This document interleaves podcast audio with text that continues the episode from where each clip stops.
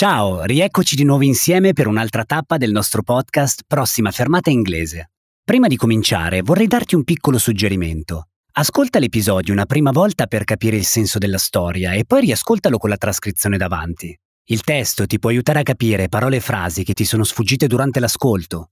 Trovi la trascrizione sul sito www.babbel.com slash podcasts.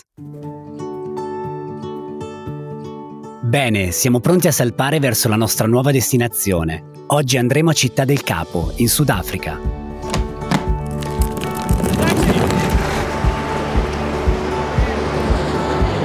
Sit back, relax, and enjoy the ride.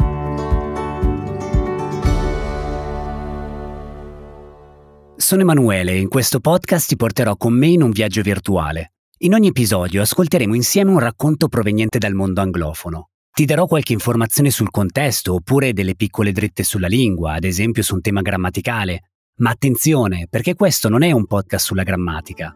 La cosa più importante è che tu ti diverta in compagnia delle nostre storie.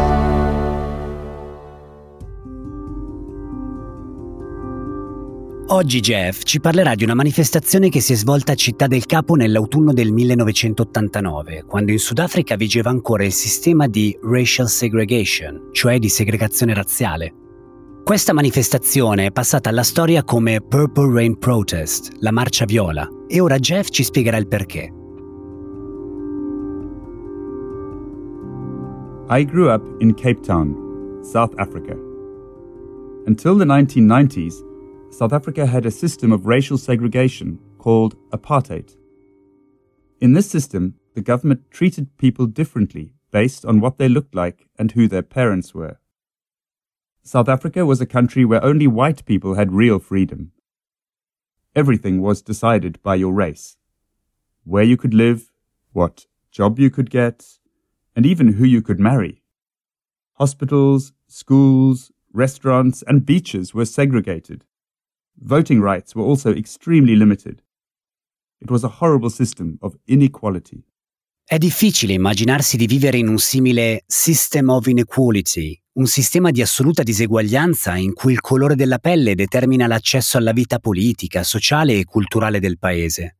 Il termine apartheid deriva dall'aggettivo apart, che sia nella lingua afrikaans che in quella olandese significa diviso o diverso ed è anche simile al significato della parola inglese apart. I had liberal parents who did not like apartheid. We were against the system, but I think it's important to say because I am white, I also benefited from it. I had freedom that so many other people didn't. For example, I had a good education. When I was 19 years old, I went to the University of Cape Town. In the 1980s, the university started to become more inclusive, and more students of every race studied there. It was still not equal, but it was better than other places in South Africa at that time. This mixture of different people with all their different ideas created a special atmosphere. Many anti apartheid protests were organized by the university students, white and black students together. I wanted to be a part of that. I thought to myself, I'm only one person, but I'm going to do something. The system is wrong. I'm going to protest. Jeff aveva le idee ben chiare e infatti afferma I'm going to do something, farò qualcosa. I'm going to protest, protesterò. In entrambi i casi usa il futuro con going to, che serve proprio per esprimere progetti e intenzioni. Cerca di individuare altri esempi con questo tipo di futuro nel resto della storia. Today, I'm going to tell you about a protest I attended in 1989. This one focused on free elections and getting black leaders out of prison. Leaders like Nelson Mandela. It was September. I remember walking across campus and seeing some friends.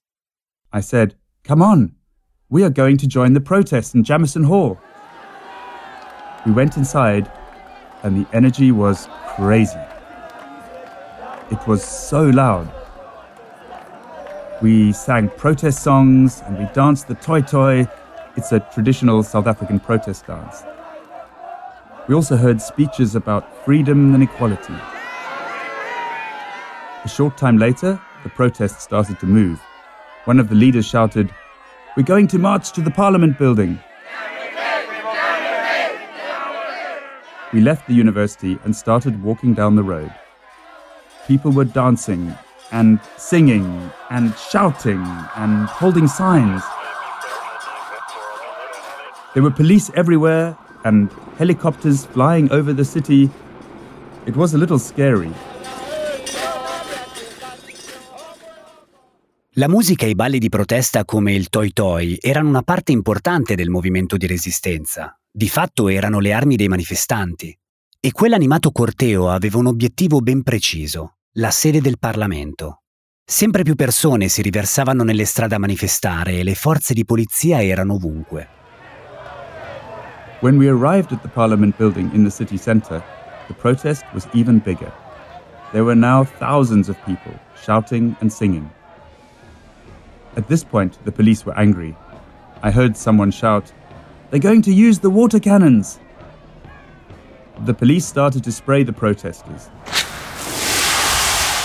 The water was coloured with purple dye so that the police could find protesters later. But the protest didn't stop until the police used tear gas. Then we had to run away, but our voices were loud and clear. Ed ecco perché questa manifestazione è conosciuta come Purple Rain Protest. La polizia ha spruzzato i manifestanti con idranti pieni di acqua viola per poterli identificare in un secondo momento. They're going to use the water cannons. Stanno per usare gli idranti. In questo caso Jeff utilizza going to seguito da un verbo all'infinito perché vuole descrivere qualcosa che sta per succedere, una situazione imminente. Tuttavia i getti potenti degli idranti non hanno fermato la folla. Solo quando la polizia ha iniziato a lanciare tear gas, gas lacrimogeni, i manifestanti hanno cominciato a dileguarsi. Alla fine, però, come ribadisce Jeff, our voices were loud and clear. Le nostre voci erano forti e chiare. Erano riusciti a farsi sentire e il loro messaggio doveva essere arrivato al governo. A couple of months later, we heard amazing news. I was at my parents' house in Cape Town, and my mother said, Turn on the television. Government officials, The government are going to release Nelson Mandela. this story unfolds. I called some of my friends and told them. Mandela is going to speak at the City Hall. Let's go!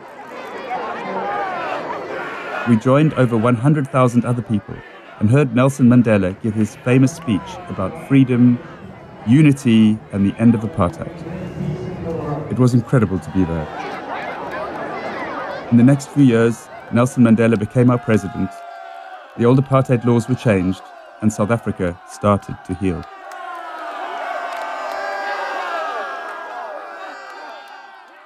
La Purple Rain Protest è stata una delle numerose marce di protesta che si sono svolte in Sudafrica verso la fine degli anni Ottanta. E il sistema di segregazione razziale dell'apartheid è rimasto in vigore per quasi tutto il XX secolo. Tuttavia, le marce di protesta come questa hanno senza dubbio contribuito alla sua abolizione e, per riprendere le parole di Jeff, South Africa started to heal. Il paese ha iniziato a guarire. Anche oggi siamo arrivati alla fine del nostro viaggio. Spero che il racconto di Jeff ti abbia permesso di avvicinarti un po' di più alle vicende sudafricane. Se vuoi approfondire le forme del futuro in inglese e nello specifico gli usi di going to, consulta i corsi base che trovi nell'applicazione di Bubble. Ci farebbe piacere conoscere la tua opinione sul nostro podcast. Scrivi una mail a podcasting.bubble.com oppure lasciaci un commento nell'apposita sezione. Grazie per averci ascoltato e ti aspettiamo alla prossima fermata.